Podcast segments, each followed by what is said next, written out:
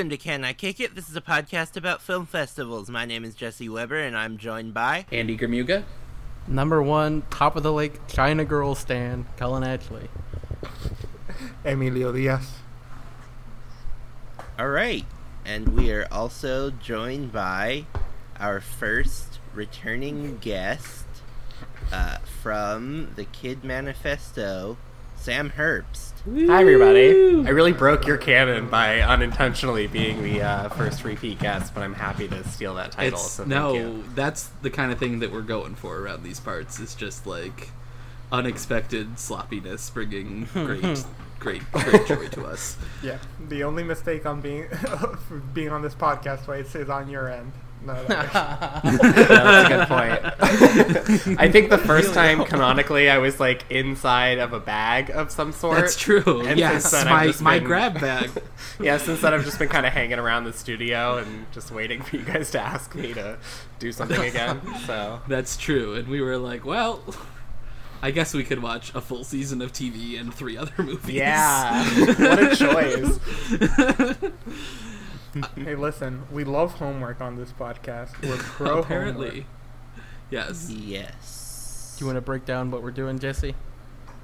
Sure. So we are discussing the uh, 2017 Cannes of Nicole Kidman, uh, which features, as mentioned, three movies and a season of television. Those being uh, the Killing of a Sacred Deer and The Beguiled from uh, which were both in competition, and then How to Talk to Girls at Parties and Top of the Lake season 2, which were both out of competition.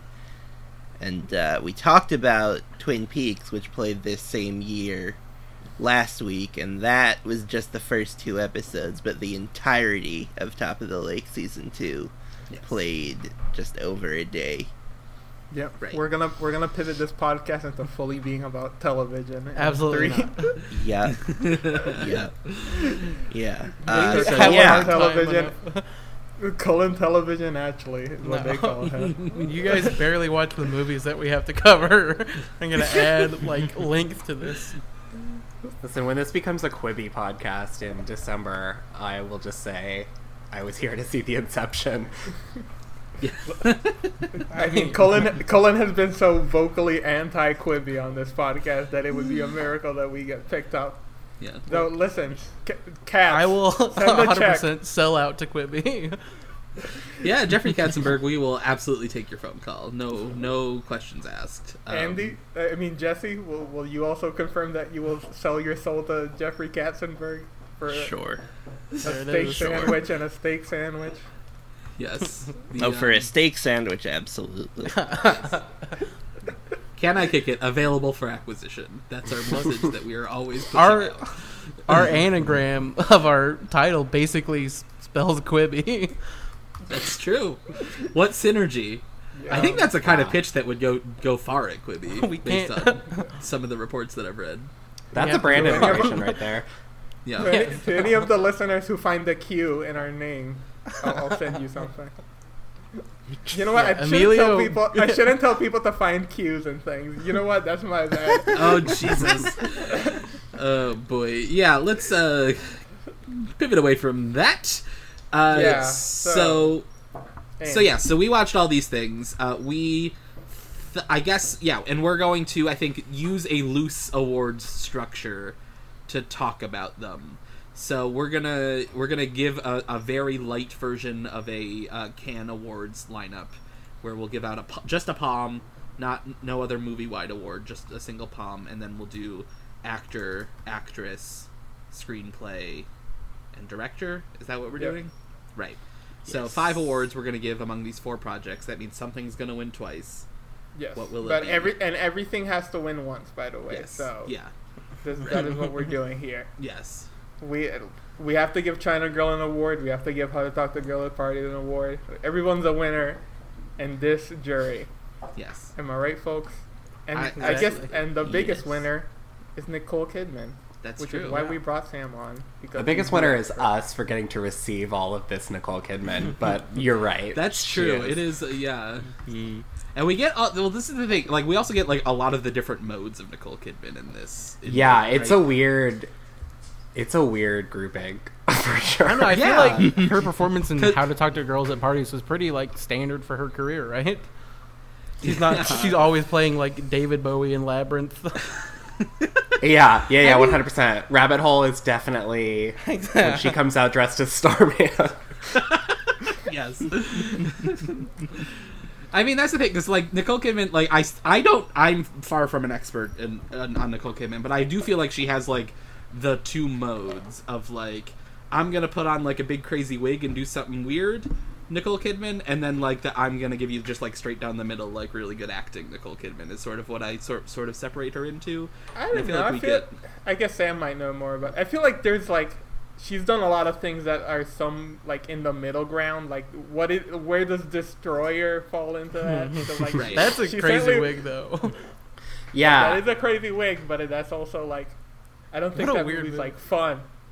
Yeah, I think one of the things that like really defines all of that is I think she really likes working with directors uh, and like interesting directors, which is why you get Yeah. like a Lars von Trier movie where like she was the only person on the cast that he respected and like she could talk back to, and then you get like her wanting to work with Kusama, and you get Destroyer, and you get. Um, you know, she loves John Cameron Mitchell, so you get two John Cameron Mitchell movies starring Nicole Kidman, which is insane.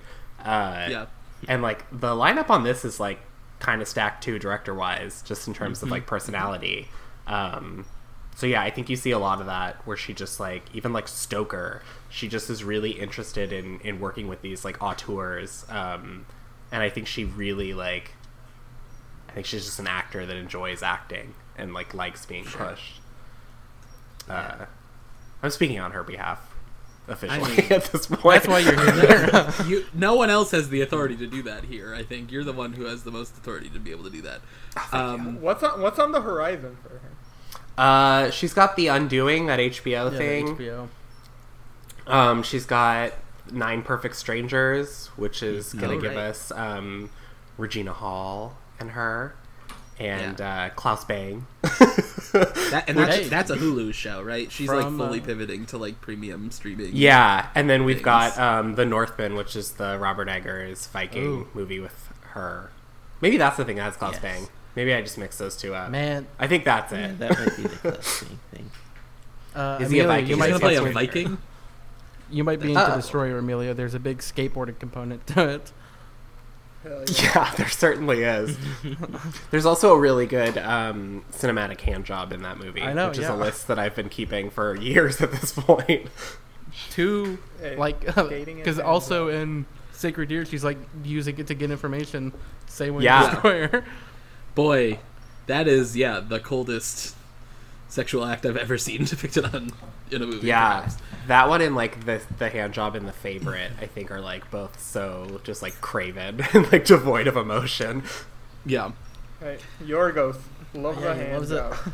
Or I Yeah. guess hates a hand job. Right. Yeah. He's, Yeah, it's very like um, PTA talking about Amy Adams in The Master, where he's like, if you ever need a hand job, just ask Amy Adams. Jesus. Which, like, thank God they're friends because that's an awful statement. Like, I'm laughing right now, but No. hopefully she thinks that's funny. I believe she laughed in context. If not, I'm so sorry I brought that to the table. Next week on Twitter, Paul Thomas Anderson is over party. All He's because fucking of canceled. Can I I'm Kick It? cancel his ass. I Put mean, Bradley Cooper in uh, your movie, you're done. Uh, God, I, I was gonna say something and then I forgot. I think we can just move on to giving Yeah. awards. yeah. Let's. Uh, so I guess I. We don't really. I mean, do you have a pitch for what should win the palm? Sam, as our de facto president, as our guest. I was trying to be balanced. Um, I was Yeah. trying to think of just being wholesome here and, and thinking about like what might be a realistic palm win. I went with The Beguiled Um, Interesting. and I am I'm open to to debate here. Um, Sure. but my choice was The Huh. Beguiled. That's interesting. Um, I got a that's interesting and a huh, so I assume this is going to Yeah. go over really well. I mean, no. So, so I l- like all these projects and all these movies. Like, I think they are all like at minimum like four stars for me. Like, they're all good. Mm. Um, I I would probably say like my number one is definitely Sacred Deer, um, which I think like really uh, is like a whole complete product that I think every like element of it works for me. Whereas like Beguiled, I'm like is a little more like I'm like oh that's interesting like and there's like and there's like a lot of fun performances and cool performances in that, but I'm like a little less like totally in the pocket for everything as a whole. But uh, yeah, I don't know what, do, what does everyone else think. Colin? I'm mostly uh, ambivalent. I think my favorite thing was China Girl. Um, the only thing that I hadn't, or that and How to Talk to Girls were the only things I hadn't seen before, and I rewatched Sacred Deer and Beguiled, and I think they're both like good. I won't have any objection to anything winning, basically, except if we're gonna try and give palm to How to Talk to Girls. Yeah, I will say my major reasoning for giving it to Beguiled is because I want Sacred Deer and other things, but I Sure. was willing to. Yeah. Uh, I. I mean, I will say like cards on the table that Sacred Deer is definitely my favorite movie out of all of these. I don't know if you guys Sure. can see, but there is a Sacred Deer poster in the background Hey. of my Ah. room right now. Keep living the life. Living the life. yeah. That's, that's decor. Yeah, you can't see the first cow poster great. that's in my bedroom, but it is there. Just Wow. trust. Oh man. Moo moo. Um, yeah, I mean, I, I really, really, really like The Beguiled and Killing of a Sacred Deer. I probably like Killing of a Sacred Deer more, more but I, The Beguiled is a, is a good winner.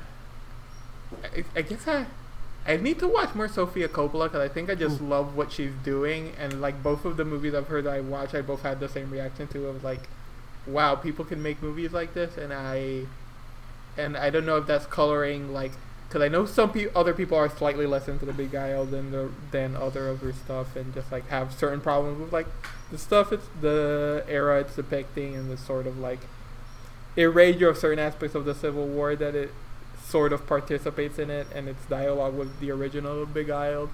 But I really like it. I think Colin Farrell is, is a snack in it, and he's very good. I He's, uh, like yeah, I like. uh I sort of like that sort of. It's weird to describe her filmmaking. It's sort of anthropological. It's sort of just like pointing a camera at these people and seeing how they react to things. There's a, there's like.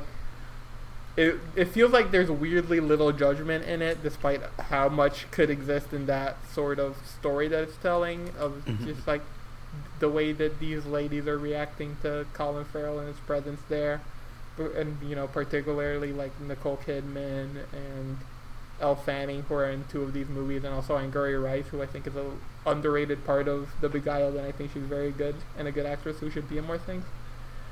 Uh, I'm fine with it. I think Killing of the Sacred Deer is the better movie probably because I think it's one of the funniest things I've ever seen and I think about the ending every two weeks. Wow. Uh, Mm. I think, as a gracious jury president, uh, maybe the move then, because I think like also having hear, heard what, a bunch of what you guys are saying, maybe I'm tempted to switch Sacred Deer as Palm, and then maybe Beguiled as screenplay because I think. Like some of the things I love most about screenplay, like the Beguiled screenplay, because it's an adaptation, is like the Yeah. shift of focus from the soldier to the women. I think that is like the thing that makes that movie work. Um, Mm-hmm. Mm-hmm. uh, and even like too. yeah, great bits. Oh my god! And I think like each of those, I was gonna say daughters, but each of those young girls, um, I guess they're not like actually related. Uh, like gets moments to shine in that. Um, and I You're think somebody's daughter. they're somebody's daughter. Especially like uh, the the dinner table scene, like the first one where they're talking about the pie.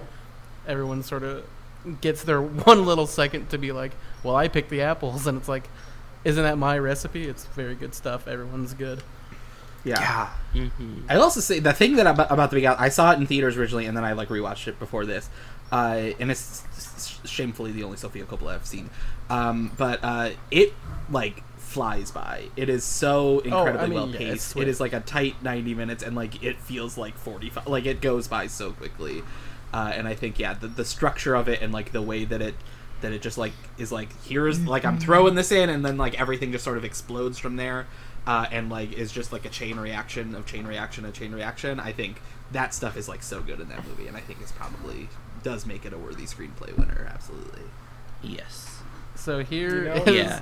I mean, I, I was just gonna say my my thoughts on uh, uh, Beguiled is just that uh, it's a movie that I like fairly well, but it has. I think we've come up against this before. I also agree that Killing of a Sacred Deer is a better Palm winner because what the Beguiled would run into is that like you're giving the Palm to like Sofia Coppola's like worst or second worst movie. Like she has made a lot of movies that I like a lot more. I think. So here's the thing, and maybe this is not an issue at all. Um, the mentioning of keeping Sacred Deer for other ca- uh, like categories, I think like Barry Keoghan should win actor, but also I can like be. I, I guess like the palm is such like a coordination like for whatever it's worth on this podcast Yeah. that it can like I can like chalk it up as like that's also his he gets a piece of it but I just like, Right. yeah. that would well, maybe be my actor win because it's like such a like a movie that I'm like was into and on this rewatch was a little less into. I think he's like the best part of it and is pretty undeniably like perfect, but also like I, I like I said earlier, I don't have any real qualms with anything winning the palm. You could give I um, think- Barry like palm dog for the way that he eats Sure, yeah. that spaghetti. boy, Man, some yeah. grody spaghetti in that movie. I mean, That he eats is so everything like a looking, yeah. pig. it's so good. yeah. It's true. Yeah, the, the all the eating in that movie is like very interesting, and I guess you don't you don't see Colin eat the pie like in the first scene, but he's like ordered the pie and it's sitting in front of him.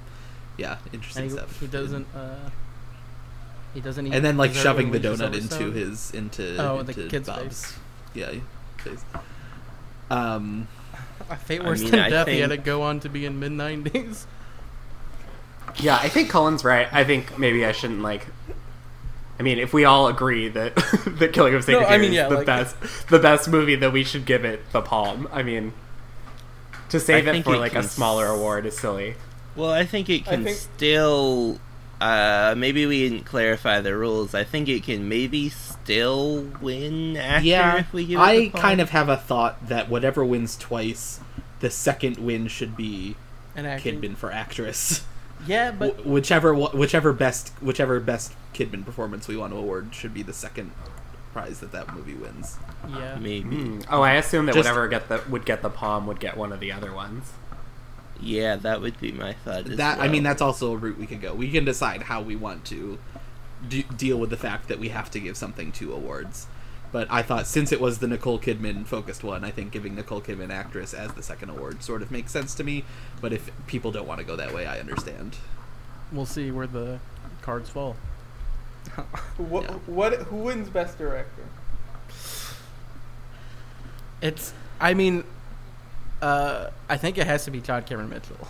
yes. Like, I- I, don't think I we can give director to, that. Top of the Lake because there's two, Two Um, directors, yeah. Mm-hmm. and I think like uh, How to Talk to Girls is like not a movie I'm super into, but I think it is well directed and like the parts where it's like all spacey is like very interesting. Uh, it's maybe like a yeah. little. i yeah i i had very like i had no expectations for how to talk to girls at parties. I remember when it came out it got sort of a like a yeah like we wish this was like a little more of like we can sort of see what it's going for but like it's not quite there i feel like was like what a lot of the like the general tenor of the reaction was. And then i was like surprisingly into it. I had a lot of fun with it. I do think like i would like to see like i it made me think like oh maybe i am like a big john cameron mitchell guy i need to like see more of john cameron mitchell stuff because i think the only other movie of his i've seen i think is rabbit hole um, which is great. And then I've obviously like I'm I'm familiar with Hedwig. I've seen Hedwig on stage, although not with him. Um, but I think like the way that it, in specifically about how to talk to girls in parties, I think the way that he like integrates music into that movie like is really really fun and like I you really feel that energy coming through. I think, and then like yeah, just the way that he is able to capture like a like a, a quirky alien story, which like has so much potential to like be incredibly grating and incredibly like just like annoying. But he, I don't, I, I think he manages to avoid all that stuff. Uh, I in mean- his direction of that movie. I mean, to say maybe not so nice things about uh, Sure. how to talk a girl at parties. I don't think he. I think he for sure manages to make it not grating, but I don't think it's. It's also not interesting in any way, shape, or form. It's, it's, it's like in any It's- way. it's just like any way, the shape, most form. basic like. Well, this person is different. It's like very fish out of water in a way that is like. I I understand what he's tr- what the story is trying to do, but I don't feel like there is any meaningful like whenever they try to like get down to that nitty gritty and like talk about it, I just completely lose interest in what the movie is. It's like it sort of operates at a space that that is like it's taking the rules of what it's doing too literally and also too fantastically for me to connect in any meaningful way to the sort of story it's trying to tell but like individuality versus like fascism or collectivism or whatever and it's just like i just don't like the love story is also thin. It's it to me it feels like like colin said before we got on it it's like a short story that got turned into a movie and it heavily feels that way to me where it, it's like there's maybe 30 minutes worth of a story here and it's 100 minutes long and i cannot do this. I think keep a fine winner i think the thing about the music is good. I think the music scenes are good. I think the way both the the way it's depicted and i think that the songs they perform is good i think that one scene where they like sort of improv sing a song together is like probably the best scene in the movie and Mhm. sort of gets at everything it's getting at but also that i don't feel To what end? anything.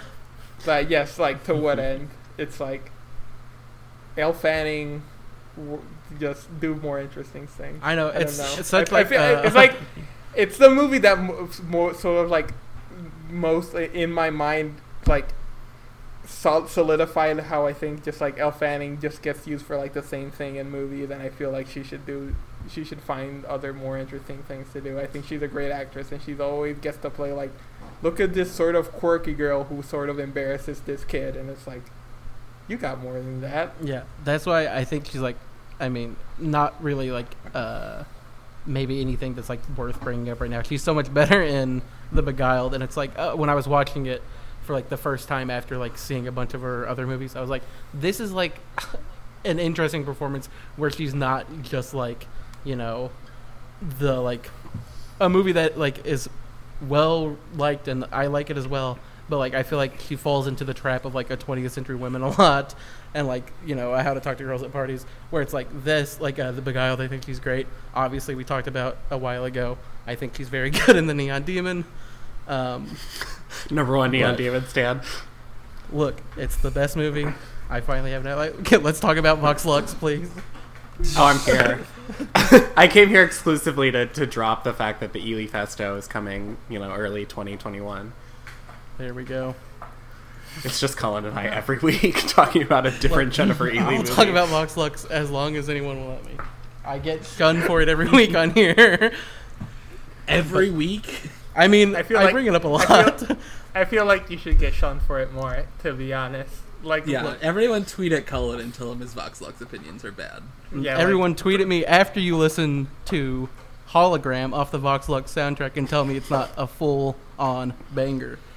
But Yeah. also, You're terrible. Like previously in the episode, Sam at one point said maybe Colin is right, and I almost stopped him in his tracks. So, and I don't want that. I don't want that on the record. that's like, I mean, that's just your general opinion of me, though, that I've never been right or will ever be right. Um, Yeah, one day we'll get there. We'll find some some some place where you're right.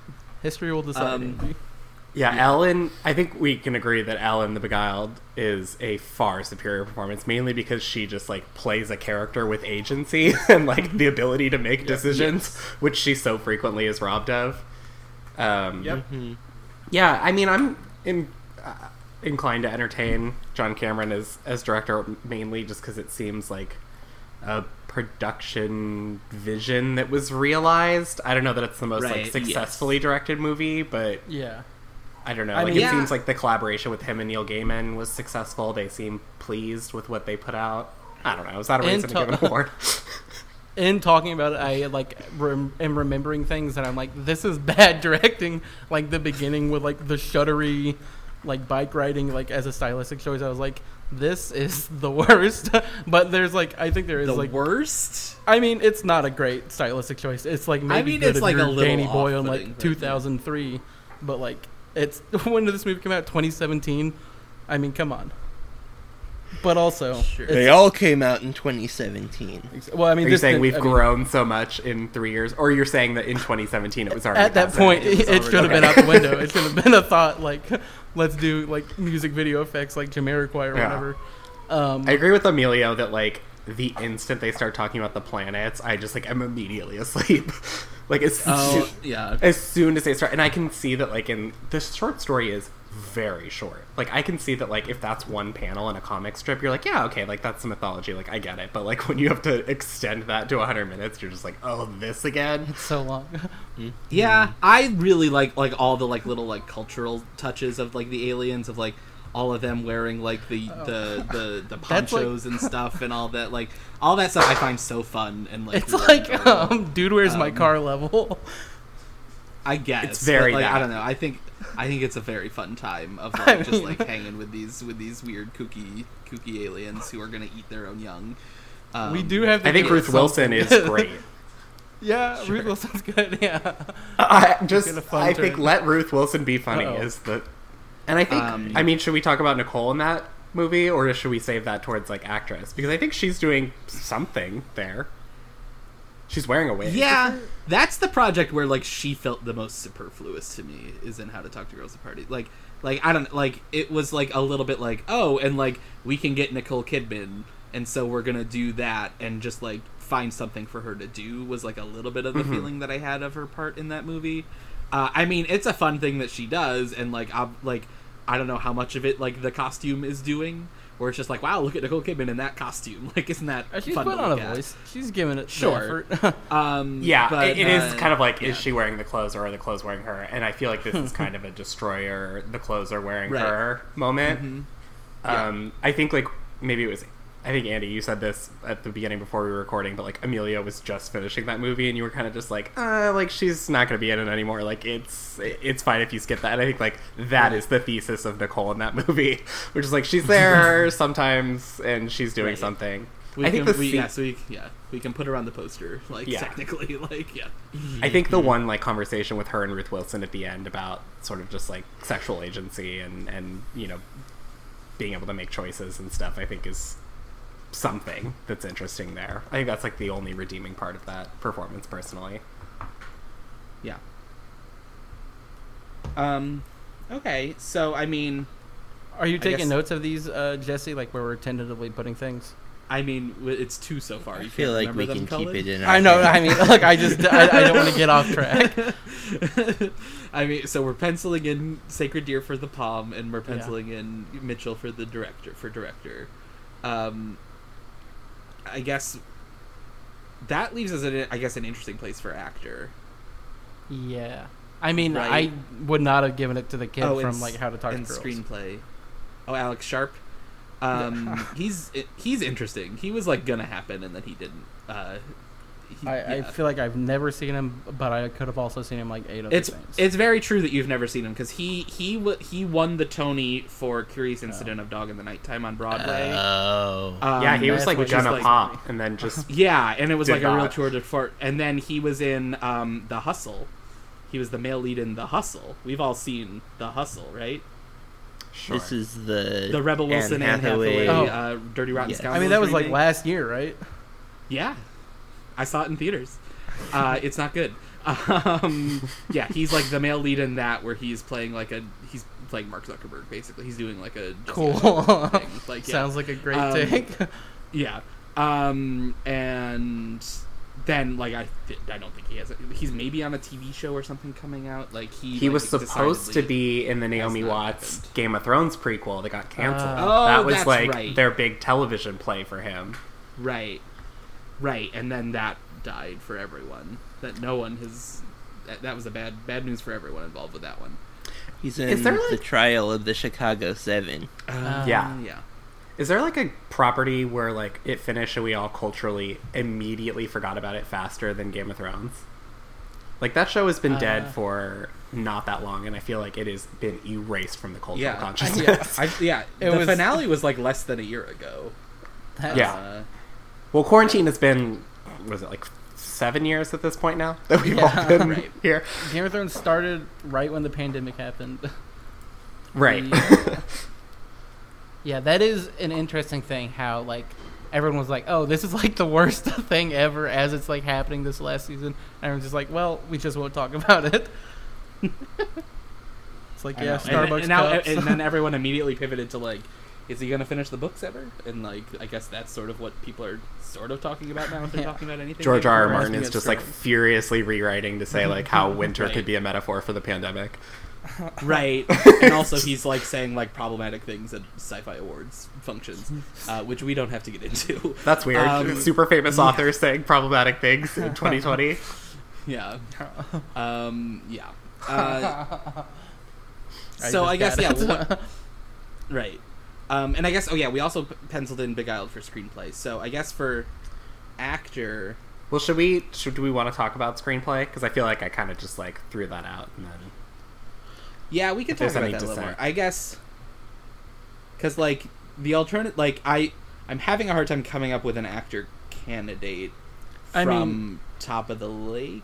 Yeah, Top of the Lake is kind of thin an actor. Like there's uh whatever like the guy who's like the bad uh who like works at the brothel is like the dude from Tinker Tailor Soldier Spy. I can't think of his name. Um, He's It's got, like, to be a. T- it's got to be Keoghan and or Farrell. Mm-hmm. yeah.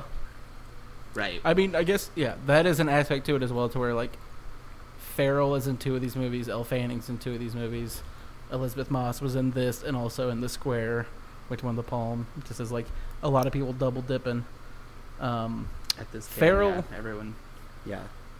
Farrell's is- incredible in Killing of a Sacred Deer. yeah, Yeah, and they he also like shot. Well, I guess he and Nicole like shot Beguiled, and then had like a three week break, and then went to Sacred Deer, which means that Colin Wow. Farrell went from like hunky soldier to like thick daddy. And like, I mean, I guess he doesn't take his shirt off. Well, maybe in Beguiled, but like he's just like a furry monster in Sacred Deer, and yeah, it's that alone, I think, makes him a candidate.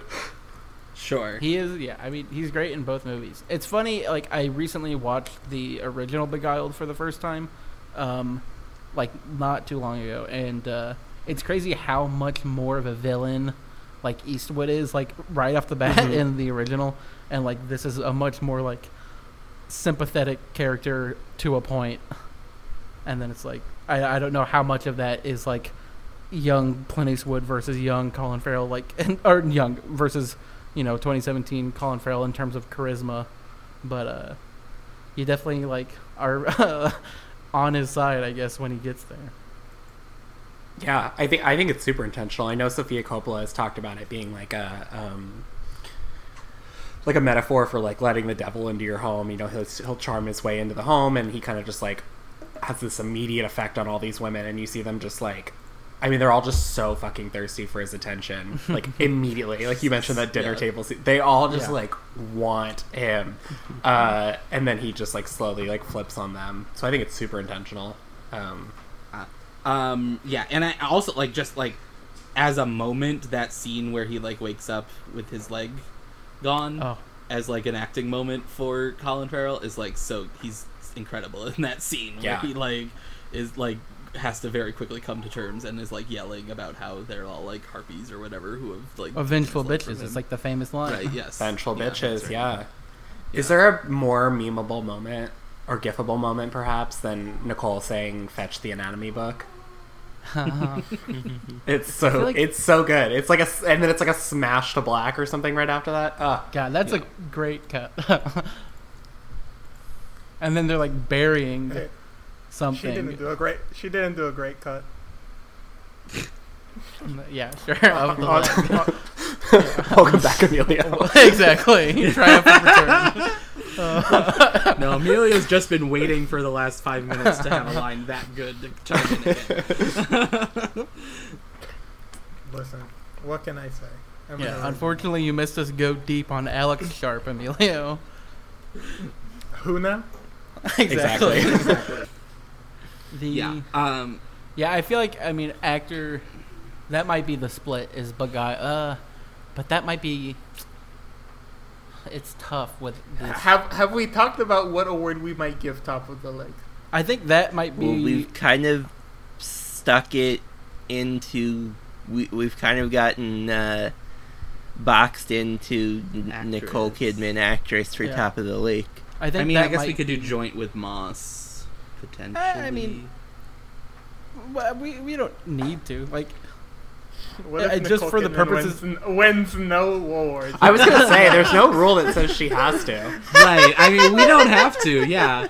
Uh, we could just say that she's like the secret glue who like brings all Yeah. these things together, but then doesn't ever shine or whatever. Like that could be She our could, thesis about um, Nicole Kidman. She can get the queer palm for playing a, a canonically Top of yeah, gay character, yeah, Oh, or canonically bi sure. character. exclusively yeah.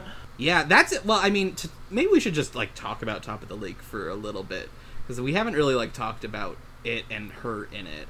So Nicole Kidman in Top of I the mean, Lake. her in it is nothing, which is like what we haven't talked about. It's such a like a weird short part of it Yeah, that like it's like sometimes it seems completely inconsequential, but is then like factored into the ending in a way that feels sort of like glommed onto, and it's like I never really have a handle on that character in a way that I guess is like sort of intentional. I guess like the broader like thing thesis of Top of the Lake is just like the sort of unknowability of these people and just like how much of their emotions they project onto others due to the things they've suffered and experienced. But she is like very unreadable in a way that I don't find very compelling. And it's like, well, I guess unreadable. It's like she's a very straightforward character, but it's also like I don't understand why she feels like sh- she seems she does at the end. And I think I, I mean it's like one of those reasons where it's like when we talked about this conversation is why I look forward and I was like, what are we gonna give Top of the Lake? Because I feel like if we end up with if we ended up with Kidman there, I think that is the worst Kidman performances out, performance out of any of these movies. I think she's better in How to Talk to a Girl with Parties. I think she's great in uh, The Beguiled, and I think she's like excellent in uh, Sacred in Sacred Sacred Deer. So it's like weird. I feel like I guess Moss in it, she's she is good. That it that could be would be a very compelling and funny winner due to this exercise. Right. Yeah, Um, yeah, Moss kind of would be. And Yeah. Gwendoline Christie is really good. well, too. Gwen, yeah, Gwendoline Christie's also really fantastic. She's so good. guess we could. I rewatched the So first tall. two episodes, and just the moment where she like leaves hops down. She, well, she like leaves the boardroom because they talk about how like the woman with the China girl was pregnant, and she like can't take it because she's secretly pregnant, and she's outside Right. smoking, and Elisabeth Moss is like, "You might want to quit that and she's like, "Quit what?" And she like, Or she's gestures like, to "Give her, it and up," She like, yeah. she's so scared of the cigarette. Suddenly, she like throws it. yeah, It's it's like true. you should yeah, give it and- up. Yeah, She's like, what? And he's like, the cigarette. Yeah. Oh yeah. yeah, that yeah. show. I do think yeah, she's terrific. Yeah, I mean, Yeah. so yeah, top of the, I, the Kidman character is like I think they establish her as like someone who should be an interesting and dynamic character. Like she comes in, and she's talking about like she like. I mean, is I don't know. It's like I don't know if it, she's established as much as like it's Nicole Kidman, so you expect them to do a lot with her. If she Right. decide- if well, they, and yeah. like, forked She's got like a crazy money. wig again. Um, she Love it. uh. It's one of the craziest. Yeah, She it's truly is like a witch of the woods when she like Yeah. steps It's on like the Helena screen. Bonham Carter. and she's Yeah. yeah, she's like Has she She's just like- gotten into also? Has she just gotten into like freckles later in her career? Um, wonderful question. I'd love to explore that more deeply. but she I is guess very it's friendly in this. Yeah. I guess it's just that and Destroyer, though. I guess like the The is freckles like maybe not- scabs. Yeah. Destroyer is psycho. Destroyer, like, l- operates on the premise that when you become an alcoholic, that like you turn into like a bog monster, and that like, and also it like, but, but then you still have a very specifically like manicured hairstyle. It's not a great Right. one, but it is one that requires like stylist attention. So Yeah. that's just not a character that I could like. If you saw that character on the street, you would you would think you were on like a prank show. She's not real. it's not real. What a weird movie, man. Yeah, Destroyer is a very, very weird movie. Um, that is like a movie that I was like pretty. I was like, this is pretty cool What I saw at Toronto, and like ever since then, like, like very shortly after, I was like, that was not that good, maybe. And I like don't think about it ever unless I'm like No, looking at like the doesn't letterbox list. I'm like, oh Yeah. right, I saw So Destroyer. So you you had the reaction that you should have had. You like had the reaction you should have had to Vox Lux No. to Right. Destroyer. That's what Vox Lux's power is. It has stayed in my brain for these years. Yeah, I almost I walked only out of agree. Vox Lux at the Roy Thomson Hall, and now I'm like, I would take a bullet for anyone in Oh, that yeah. cast. We also haven't talked about Raffey Cassidy yet. Um, She's in- yeah. Deer. Oh, sure. well, Col- Colin thinks she's really bad in killing a sacred deer because She's she not didn't. Because What she says? Um, what she says the he best gave line her in that his. movie. Uh, well, Co- well, Colin didn't d- didn't think she broke out until Vox. Well, Lux is- okay, is come Colin's on. official position. She says, "When you die, can I have your MP3 player?" Which is the funniest part of that movie. because she's Yeah. lost two at that point. she like She's lost so hers. good in that movie. She's really fucking good in Sacred Deer. I She's was- she's a great actor. Yeah. She's so good in that. She's so good in Vox Lux. Uh, you know, obviously the better musical performance in Vox Lux. She only gets to sing one song and like hum a few I think notes. she, I, I think she gives a better performance. You're insane. That a better musical performance than Killing of a Sacred Deer. That's such In a fun. the the that's such a chorus fun. scene where she collapses, that's the better music scene of any of. I, I- I meant when she was singing that Oh, Ellie yeah. Goulding song. Yeah, That's- wasn't that? Didn't they use too. that for the trailer? That's like That was the entire- trailer. Yeah, Ugh, yeah. Yorgi. I think she's great. I mean, if we want to give her Best Actress, I, I have no opposition to that. We are I not mean, giving Cassidy Best Actress. But that that is like that puts us at even a worse position with South of the Lake. So uh, I, mean, I if, if that is like the way we want to go with Top of the Lake is just like fully shunting Nicole Kidman and giving it to Moss. That's fine because Moss is great. Like you know when Yeah. she bad, but uh, What if we introduced I a guess it's the tie kitchen. so that two movies got two awards, and it was a tie between Moss and Kidman in Killing of a Sacred Deer, and then you would give I feel like- Farrell I feel- actor for Beguiled. I feel like at that point we should just do we should just do Best Nicole Kidman performance. I was gonna or say something. I'm happy to give it to Moss. I would just be curious to know what we think because So- these are four weird performances of hers. Yeah.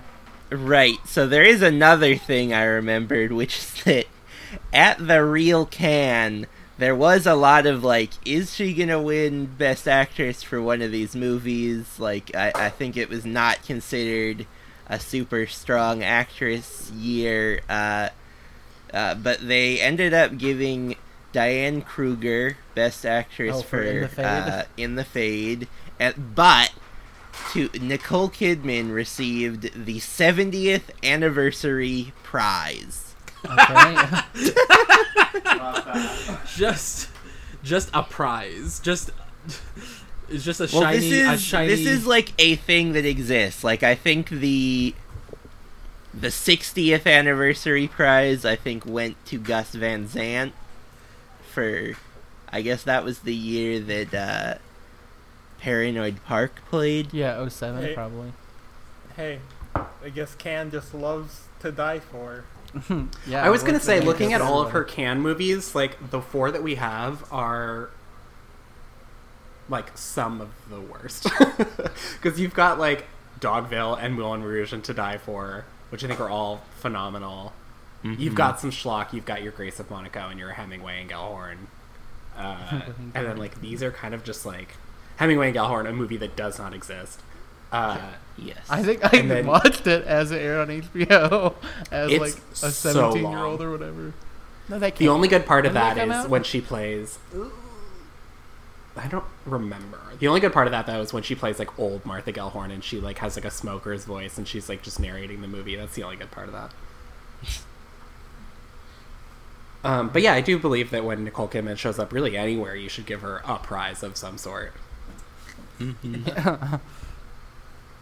Yeah, I mean, it's like it's an interesting way to think about. Like, I believe I've talked about it a bit with Tilda Swinton, who, who maybe does like a similar thing of like these sort of actresses who exist in you know more arty indie spaces than like big blockbuster movies, especially like these days for Nicole. It's not like she's in like Infinity War or whatever, but uh, that She was in Aquaman. They see. Yeah. I guess she was in Aquaman. I, ha- I did forget about Aquaman. Yeah, She- all her top grossers are like weird supporting things like Aquaman What if we get? and the What Upside. if we give best act? What if we give back this actress to her in Aquaman? Something she that wasn't a- in comp. is fun in Aquaman, I Aquaman. have not seen yeah, Aquaman. She, um, But uh, She throws a trident guess- through a TV. But I guess it's, I guess it's like, they seem to use their stardom, to like, give more like shine to these Yeah. directors in these art spaces and like want to give bring like more some maybe Like not validity. legitimacy is it Yeah, yeah, yeah, yeah. yeah. validity and like notoriety to these people and i think that it's very commendable it's like Yeah. th- they are two of the best people doing it that it's, her and tilda and i Yeah. appreciate them for it yeah, even like another Cannes uh, weird movie like The Paperboy, I think is like exactly that. Mm, Even though that's like a mhm. in a wild performance, which like might actually be good. Maybe. Who, who's to say it might it might defy the conventions of good or bad it might exist on that spectrum When you pee on Zac Efron, you transcend the realm of Right. what we he- mortals think of as exit. good and bad. right. It's just a new spectrum entirely. Yeah. Just That's what his Netflix show should have been. Just different Oscar winners peeing on him. Sure. expand on that, Colin. What's to expand Make some pitches. Name an Who, Oscar who, winner. who are who are your Yeah. pitches for that? Yeah, J.K. give me- Simmons. okay uh, who else we got? Uh, who's a recent win? Rami Malek. why, why why recent why do you have to go recent sure, yeah. Uh, I mean, I Shirley can't think of MacLaine. Yeah, Sure, there we yeah. go. Break out the old bones. Cloris Leachman, let's go. Oh my god. And you're saying you And wouldn't they're- watch it, Andy?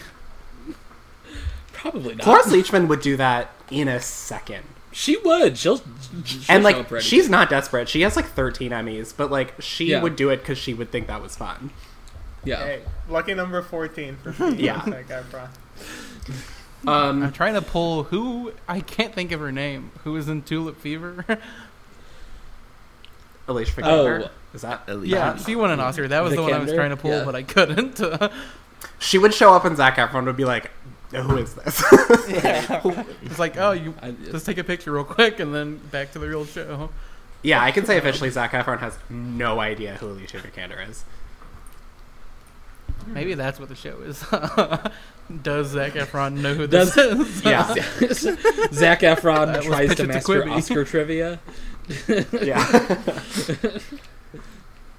It- yeah, it's, it's like whatever. What's that old game show that like a person shows up and they, they people have to figure three people show up and people have to figure out which is the real one. Oh, to just tell do that. Oh, Yeah, Mm. just do that with Alicia. Just get three attractive ladies and Right. do- they I'm to Alicia go Vikander. I'm Alicia Vikander. I'm Alicia Vikander. you recognize me from like mouth covered Tulip Fever.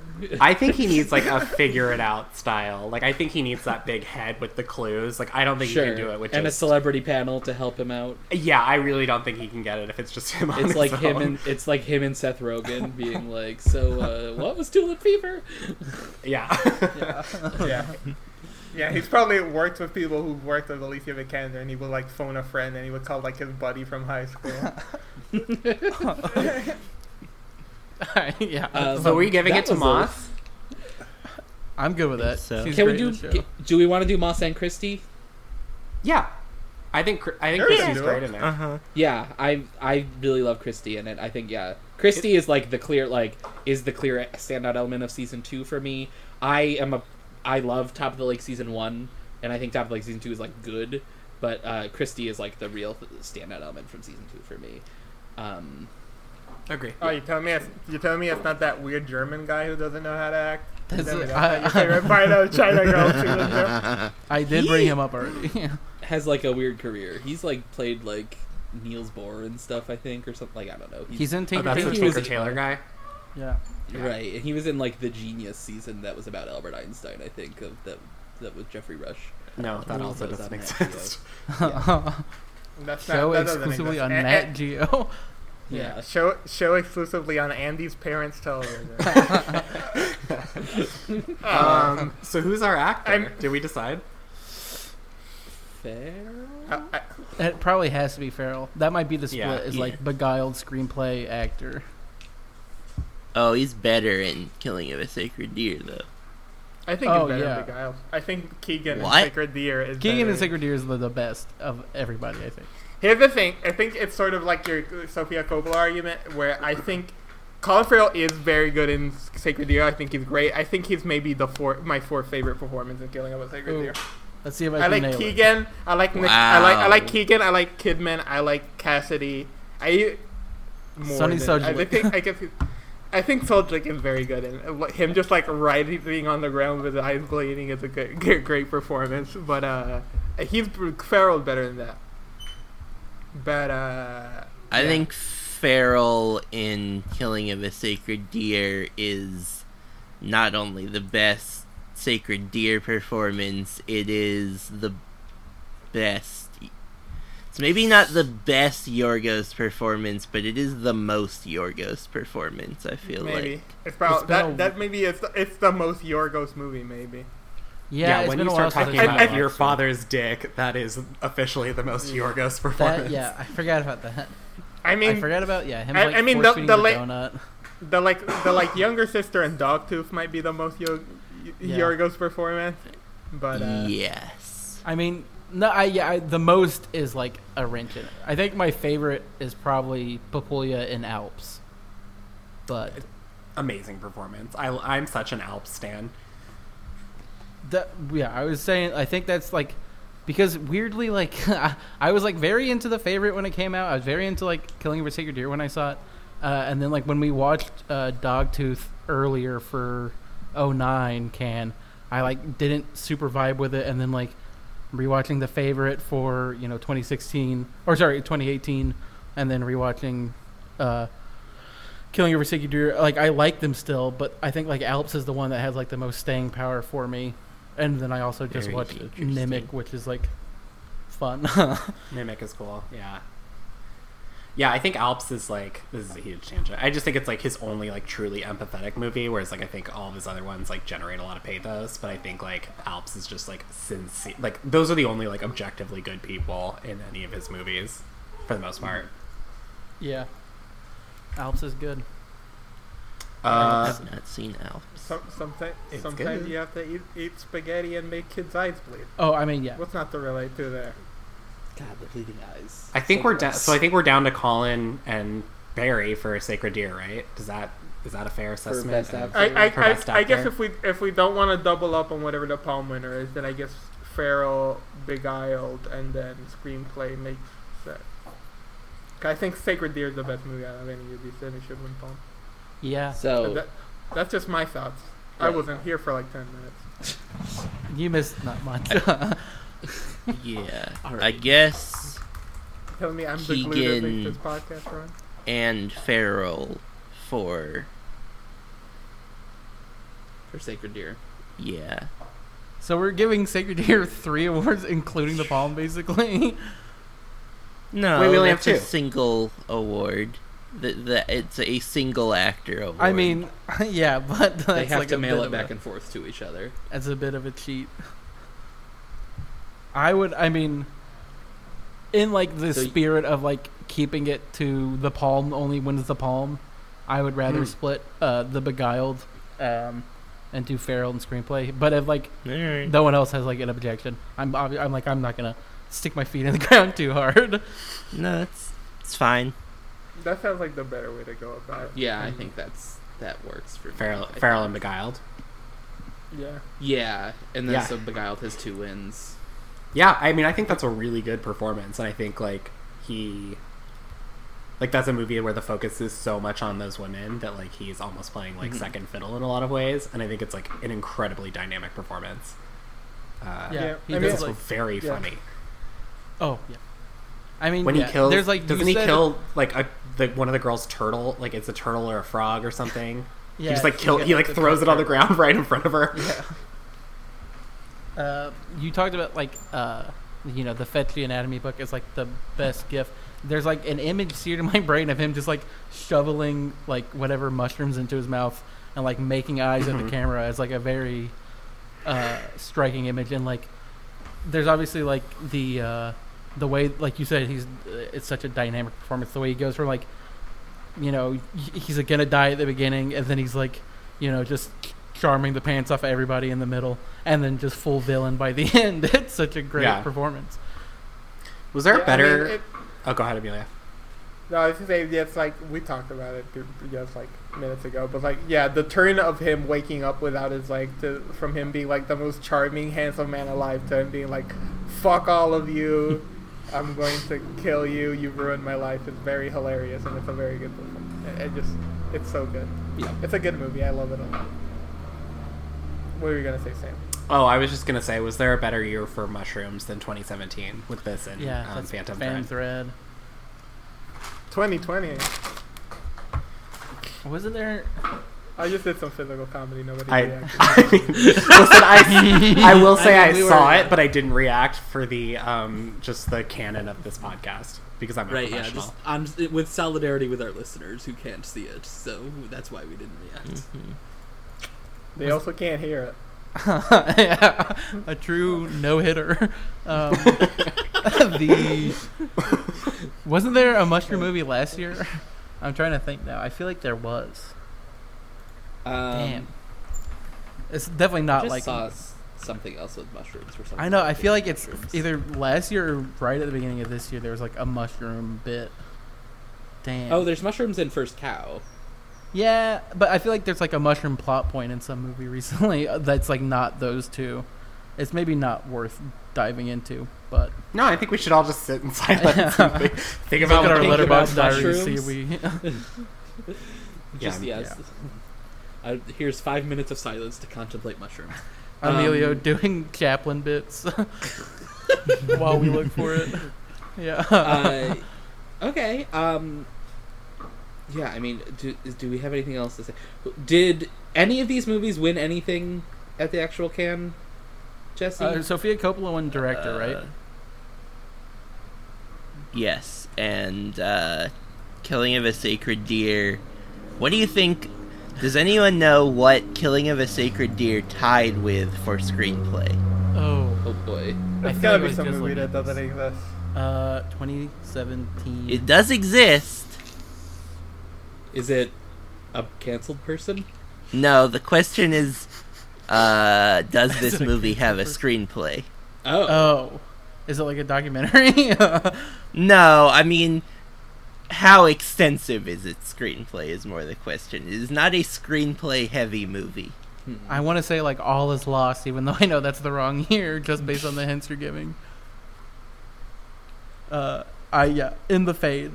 that's one we already mentioned. Mm, no, though it is the other, uh, the the actor win is also this movie. Oh, I just looked it up. I cheated. I like this tie, but I agree. The actor. I, won. yeah, I have no idea. It, it is you were never really here. Oh, that movie. Yeah, I, that's good. I like that. yeah, I mean it's a good movie. no, I mean yeah, I like that as a screenplay. Tie. That's a good call. Some That would was- say, some would say, some would say it's a good movie. Uh-oh. Uh, Emilio, I hope your internet's acting up um, because Yeah. I'm pretty sure I just heard you say that maybe you don't think that's I a mean, good yeah. movie. I'll back Emilio up on that. That's not a good movie. Yeah, shocker there. Andy doesn't like you were never really here. uh, the scene in Top of the Lake when like the guy is going through the brothel and it's all on the security screens. I was like, man, this is just like you were never really here. I was like, that was the same Cannes. It's true. We were, we, people were having the same thoughts. So Oh. many, yeah, so many connections in this little Cannes. We, Yeah, festival should create- we- motifs are are definitely. we should thing. create some sort of diagram where we just connect all the threads that are in common between all the movies at the movie at the festival. Remember all the Nicole vomiting in movies right last the year at. TIFF, where like every movie had someone throwing up. Hey, sometimes you Yeah. gotta throw up. We get Knives Out, hmm Lighthouse, Some I somebody still, vomit in the lab. There's certainly a lot of uh, Fluid. Ex- Someone up in Excre- Marriage Story, I think. Oh, yeah. Here's of the thing. I remember it being a thing, and I just said it, but now I'm like n- not prepared. I to feel like I up. heard this as well. Just know that it was a thing. people throw up. oh, there was that big like sleeve vomit tube scene in Portrait of a Lady on Fire, where everyone's like, "Oh," like an SNL sketch. And it was tw- 2018 was the year of horse killings. That was that was the big thing that year. Mhm. Yeah, Lean Um, on Pete. Oh, the other one is writer. Hustlers. Oh, Hustlers Hustlers. Oh, the same Thank the you. same Great thing bit. as Knives Out. God, Hustlers is so good. Hey, Sometimes you gotta hustle. Wow. Uh, Have we done it? I think so. Please. Now, do we need to? We need to do our Our breakdown. official giving out the. wha- the wait, what Stone what do we have right? L- let's just say it. Palm, So, the the sacred palm. deer. It's Killing of a Sacred Deer. Director, John Cameron Mitchell. Um, Okay. a- actor, Colin Farrell, The Beguiled. hmm Actress, Elisabeth Moss and Gwendoline Christie, Top of the Lake, China Girl. um, and then screenplay, The Beguiled, is I believe the rundown. Great. Yeah, I mean, it is. we did have to give How to Talk to Girls at Parties something. I saw uh, yeah. Emilio's face when it, it was said. Yeah, I Yeah, think I that's mean- It's a fine nice choice. looking movie. Yeah, yeah.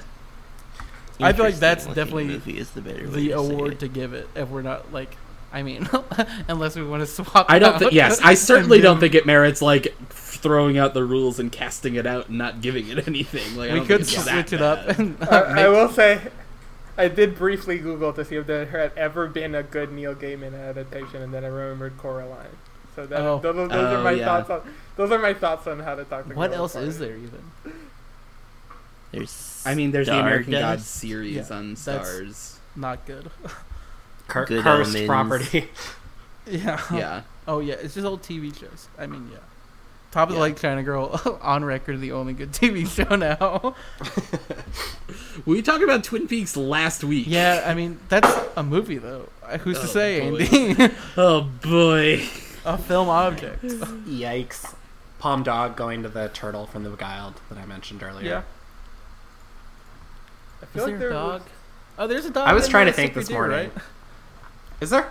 What? Yeah, because they have to walk the dog all the time. Mm, mm-hmm. Right, because Bob's not old enough to go out Yeah. and walk the. the But- Yeah, that's like There's- that scene where Nicole's like outside watering plants at like midnight. yes. The, There's some- yeah. w- the, the German guy on top of the lake has cats. Yeah. Mm, Yes. mhm. Yeah. Cats. I will say my favorite Nicole adjacent palm dog is when they gave it to the dog outline from Dogville. That's good. I think that's, That's such a wonderful win. What is a real dog when you think about it? Unsure. I've had one running around my feet this entire time, and I'm still not certain. I guess that's it. Do we want to shout out anything specifically from our awards? Sacred Deer is like very good. It's probably the best movie uh, on this list. Yeah. Agree. Yeah. Um. I mean, yeah. It's just like, it is like, feel feels pure Yorgos Lanthimos, uh, in in Mhm. such a specific way, and like it is. I think you know it, and it is just like getting down to brass tacks of like, what if I put like a impossible, strange, like emotional, uh, story on top of people who had no ability to express emotions in any way, shape, or form. Uh, which is like a fantastic challenge to see like some of the best actors alive trying to, to get through. Uh, yeah, just the, the stilted dialogue. I, I, I love it. Uh, yeah, I mean it's yeah it's, it's a great movie and I, it's my favorite uh, Yorgos by by a, a, a good distance. I think. Yeah, it's great. I mean, I I love it. It's the thing about it is that it's just so fucking funny. The ending is a thing that I think about all the time because just just him fucking spinning around with the shotgun. It's just like it's one of those things where it's just like Yeah. a- as as an image, it's like pretty funny, but it, then it, it's just like it does the correct job of just like hitting you of just like the series of circumstances that have led to this, Mhm. and you're just like, what the fuck is this movie? And it's so funny. It has just everything that Barry Keoghan is doing. Just It's it works. His Yeah. weird ass face. Mhm. It's funny mean, to yeah. think of. Like yeah, this movie being the same year as Dunkirk, where he's just playing the, the the purest boy in the world. yeah. And then he's just, just like the loveliest child. evil very dirt good bike boy. riding, smoking. the, Shout out to uh, Alicia Silverstone in that movie too. Not Oh, Dunkirk, so obviously. good. Oh yeah, sucking on Colin Farrell's fingers. Yeah. yeah, Very lovely hands. she's having the such design a hands. great like second act of her career where she's just like showing up in indies and doing like one scene. Because isn't she What else is also she like in? she's isn't she in that one good scene of the lodge at the very beginning? I have not seen the lodge. Oh, has anyone seen the lodge? No. Okay, that movie sucks. Sorry to anyone listening, but there is one good scene at the beginning and she's in it. She is also in the uh, Netflix Babysitters Club, which I have seen, I think, three or four episodes of, and is very charming. Uh, Cool. Love that. Sure. Um, Shout out to The, Nicole uh, saying um, anesthetic or whatever. When she says like local anesthetic and she's just yeah. on the bed. Oh yeah, and then like d- repositions bed. herself on the bed three times, then is like, "Is this good?" Yeah. Looking Um, more fit Yeah, at that- 50 than I'll ever look in my life. Jesus Christ. Yeah, yeah. I mean that scene that Andy mentioned of her like being how she looks in the bed. That seems insane, and that's why I think she that's the best performance out of any of those movies because that is such an insane part, and I love it so much. Yeah. I do love the bit of uh, Raffey Cassidy, like, just talking very mad. I mean, it's like the way everyone talks in that movie is like very matter of fact. But when she's just like, so when you die, like talking to Bob, like, when you die, can I have your stuff? And just like, as it's gonna be done, and then just like the last ditch effort to cut his hair so he doesn't get picked to get killed because everyone, Right, yeah. it's just so. and yeah, he's like, funny. "Oh, and it's so much better now, and I should have done it so long." and I'll water the Um, plants. yeah.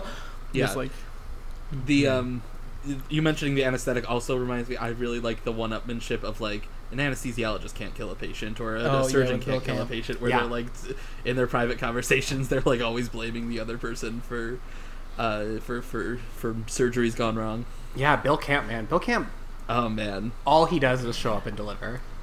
yeah. Yeah, it's great. I love the eyes wide shut like parallels at the beginning when they the couple like walks into the like surgeon awards show or whatever. yes, yeah. Uh, it's very it's a great performance. It's a great movie. Yeah, the uh, Eyes Wide Shut vibes there, and also on top of the lake working with a Scientologist. Okay, listen. Had- what do you I have mean, to look, say about that, Colin? I, I wonder if it crossed her mind if she was like, "Huh, I wonder if like they're friends." yeah. I wonder if we don't have to get into it, but like she needs to transcend that. I know she was born into it, which I feel like is yeah, I mean, I obviously slightly different. I don't want to Yeah. go like too deep on it. the uh, yeah. They'll I did think about and Yeah, you tweet guys will be labeled as suppressors or whatever. yes, SPs. Um, I, I did think about what it would sound like for Elisabeth Moss to say Xenu and Thetan in her Australian top of the lake accent. But also, what's the next Sure. award we're giving out? oh wait, Cullen. Also, I just Cullen, you should mention your. You, will maybe retweet from the Can I Kick It Twitter uh, Cullen's big head mode of watching Top of the Lake because Yeah. Cullen was uh, very determined to uh, entertain himself while he was watching Top of the Lake, so he oh, took some. I mean, photos. yeah, it was mostly uh, to entertain myself in the first season, which I don't agree with Jesse in that it's boring. It's definitely like more methodically pla uh, paced and like uh, not traditional, but like more prestige TV in its delivery, and that's like why I responded to China Girl a lot more. These It's like are a- all code words for boring. it's like a much weirder show. Like there's like the weird thing with like the rotoscope kids at the beginning of like the I think in the first episode maybe, uh, and then also I think that's episode two of China. Girl. Yeah. Um, one of the best things is there's a Harlem Shake needle drop. How can you be mad at that? It's so backgrounded though. Like you shouted that out on Twitter and was like, "Yeah, this is gonna be some real shit." And then it's just like some like the third the third song played at a father daughter dance that is like very unmeaningful in the grand scheme of the show. I don't know. Like you talked about like the season one having TV things, and it's like China Girl. My pro- all my problems with it are like my grand theory of why I don't watch a lot of like streaming TV of just like it's too long. The episode every episode is too long. It's like 50 minutes when there should be 40. There are like 19 plot lines that shouldn't be in there. It's like I think us giving Moss and Gwendoline Christie the award is maybe indicative of another problem I have with it and a lot of prestige TV where it's just like you hire two very good actors to like be the stars on it and then it's like the drill candle memes of just like you spent a lot of money on good actors and then everybody else in the cast is like gets like a big yikes from me. It's just like clearly operating at different levels and I just cannot buy into any level of their performances.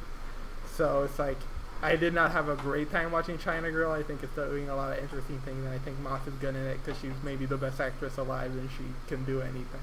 So Yeah, It's pretty good for a six-hour movie. yeah. yeah. I will. So yeah, I like just to a, a moment on, on top of the lake from me. I really love Top of the Lake season one. I watched it close to when it aired. It like aired on Sundance, which I didn't get, but it was on Netflix almost immediately. So I watched it that way. At that moment, it was I v- was viewing it, especially in contrast, in relief to True Detective, which the first season was like around the same time, and everyone was like losing their minds over True Detective. It's like this is so much better than True Detective. It was like that and Hannibal at the same time. I was like, these are like what people should be going crazy over, and not True Detective.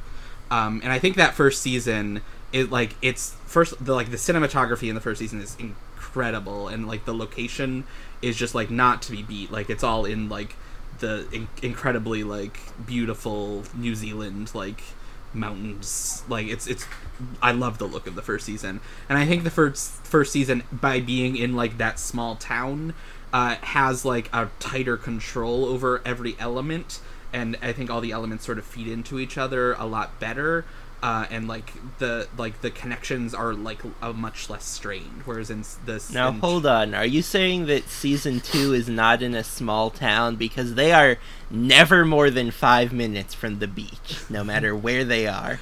I mean, it's like, but like, it's it's definitely like a not a. It's there's a lot of people around.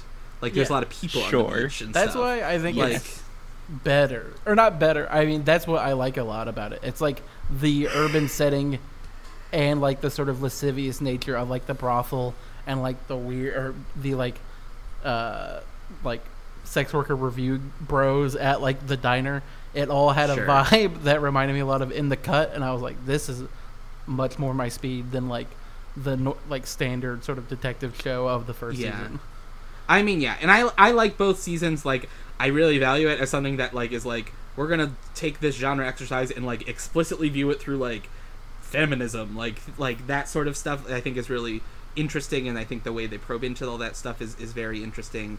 I think I don't think we mentioned like Nicole Kidman's character like name drops like Germaine Greer like at the top of her introduction, and is like so like there's like a lot of like stuff going on that I, I think is interesting to dig into and think about and think about how all these things inter- interact with each other like in in context. But yeah, uh, I mean, that was my take on it. Like, this is very this like as like a take on feminism and the way that it works with like the victimization of women and the way that people are uh, the exploitation from different sorts of social strata. I found it very interesting to think about, but as like an actual thing that I had to watch people act, I did not like it. Sure. Like Colin mentioned those dudes at the fucking cafe, and I just remembered, boy. and it's like I I enjoy. It's like I understand that as an idea, but as like actual scenes that I had to watch, I hated it, and I couldn't. mean- and it's like every time it happened, my eyes glazed over it so much. Yeah, we don't need to spend much more time. Christie and Moss are both great.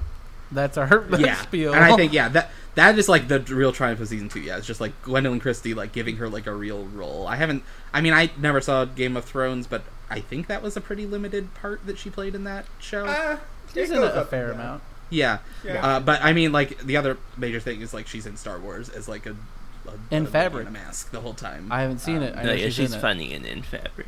Oh yeah, she's Yeah, she's she- fun and she's in good. fabric. Yeah, A movie she's that not like- good. She's like a fun, charismatic presence. It's like I feel like the problem I have with China Girl is that I think it has a lot of ideas, but it had very little characters. I feel like I think it's one of my least favorite things that I think I most take issue with in like fiction in general is that like when you just put ideas in the thing and then you don't ever like fully make the case for people as like human beings or like characters with thoughts and emotions that I like can not not necessarily identify with because that's maybe like a slightly overrated concept in criticism, but like I at least understand where they are coming from and like make interesting connections between like the text and what these people are going through. But instead, it's just like, yeah, I understand the idea of this daughter character, and I understand the idea of this like German guy, and I understand the the idea of what like these like shitty guys in this cafe are supposed to be. But just like the acting is terrible, and I don't think they ever come together as real people as much as Moss and Christie. I think Christie is the one like good character in it, where it's like she's giving a full breath performance, and I think that per- that character is given the full breath to like breathe and like react to things and have her own interesting plot lines within it. And I think that, and I think in TV shows, I need characters to be able to attach myself to. I think in movies you can do the thing, the idea thing a couple more because it's short, and then you you can just like play things as allegories. But I'm like, if I'm sitting here watching six episodes of your thing that are each an hour long, I need to connect at some level, and I just didn't. Apart from Moss and Christie, who are great, as we are establishing. I think the daughter's good. I think she's fine. That is is that Jane Campion's actual daughter? I know she's in it. I think that's who's that actress is. My only real thought is that it's one of the few things brave enough to let Nicole Kidman be Australian, which is Yeah. Oh sure. Pretty few and far between for her career. Uh, like once she actually like leaves Australia. Does she have an accent in Sacred Deer? Because I know Farrell has one in both Beguiled and Sacred Deer. He's got like his uh, accent. No, she just has that like Yorgos aff- affectation. Yeah. it's like pretty, like just like standard Atlantic. Alice Englert is Jane Yes. Campion's daughter. Salud. Um, Great. So do, do we need to expound upon anything else? I mean, Okay, yeah, great. Beguiled's a great script. uh, Yeah, Vigal.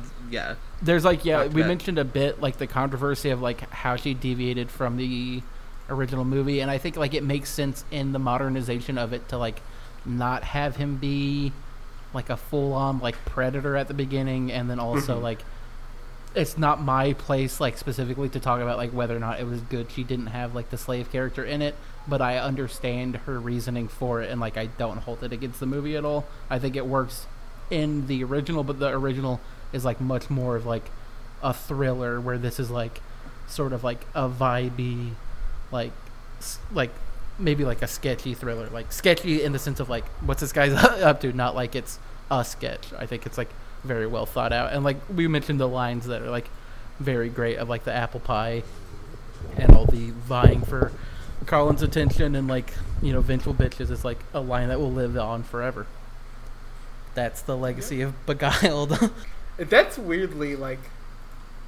I feel like at post 2017, I feel like Beguiled gets less. I feel like for being a movie by a, you know a semi-major director, especially in Ooh. these places, it get it gets little coverage. I am. Cur- what was the uh, what's the other Coppola you've seen, Emilio? Um, El, else, I guess I forgot its name. Elsewhere. What, what? Oh, somewhere. Somewhere. Somewhere. Yeah, that's Yeah. great. Yes. Yeah, You gotta great watch more. movie. There you go. I mean, she's Oh. I mean, I guess I've seen the Bill Murray Christmas special. Is the other thing I've seen, which Yeah. is bad. Uh, And that you have Guys, that watch above more Sofia Beguiled. Coppola. yeah, I know. Yeah, you gotta watch. Bling Ring rules. Hell yeah. Bling Ring is the only one I haven't seen. Bling Ring's See so great baby. because it's like a period piece about like 2005, made like five years Yes. after, and it feels like This is it feels like a, a thousand years ago. yes. Cullen, Cullen's glory days.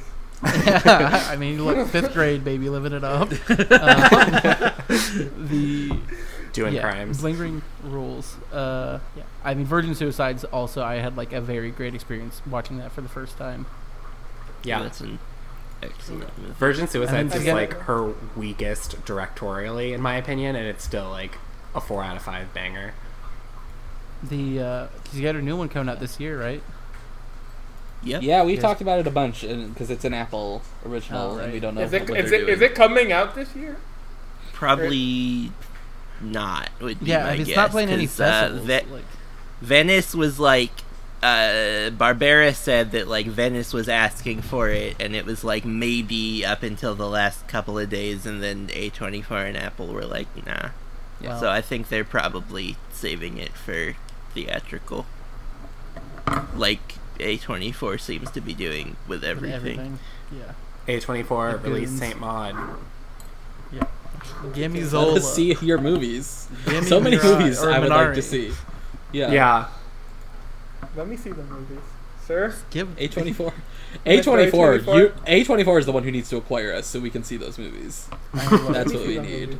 Just give me the film. That'll that'll make up for their mistreatment of Under the Silver Lake.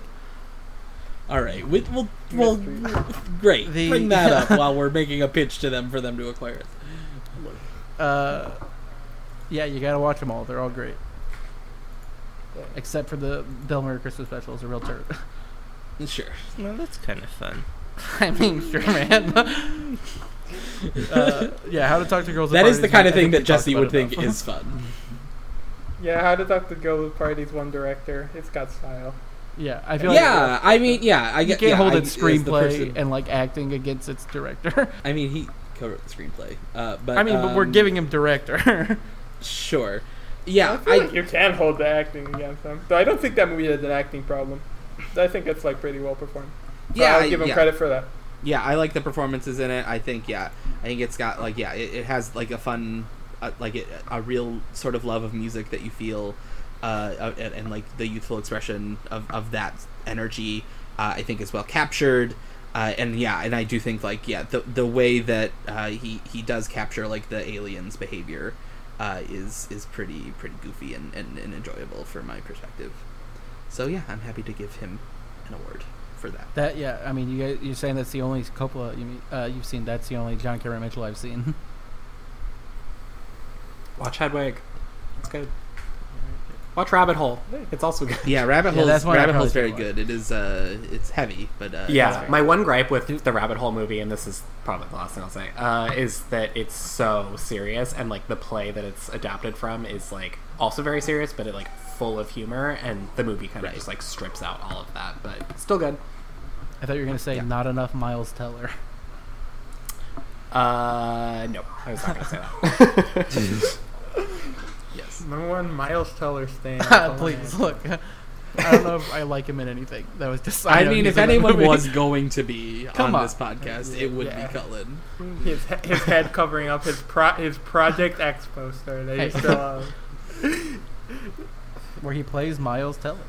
You're gonna watch Only God Forgives and like. Oh, you know what? I bet he's him. he's good in uh, Too Old to Die Young. I watched an episode of that. He's good.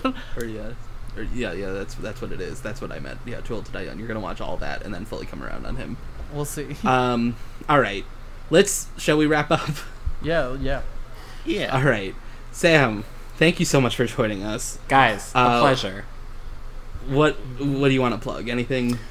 Oh, jeez. Um, I guess if you want to listen to more of these ramblings, you can go listen to back issues of the Kid Manifesto. Who knows? Uh, I think I might come back to talk about um, The Undoing and some of this other stuff.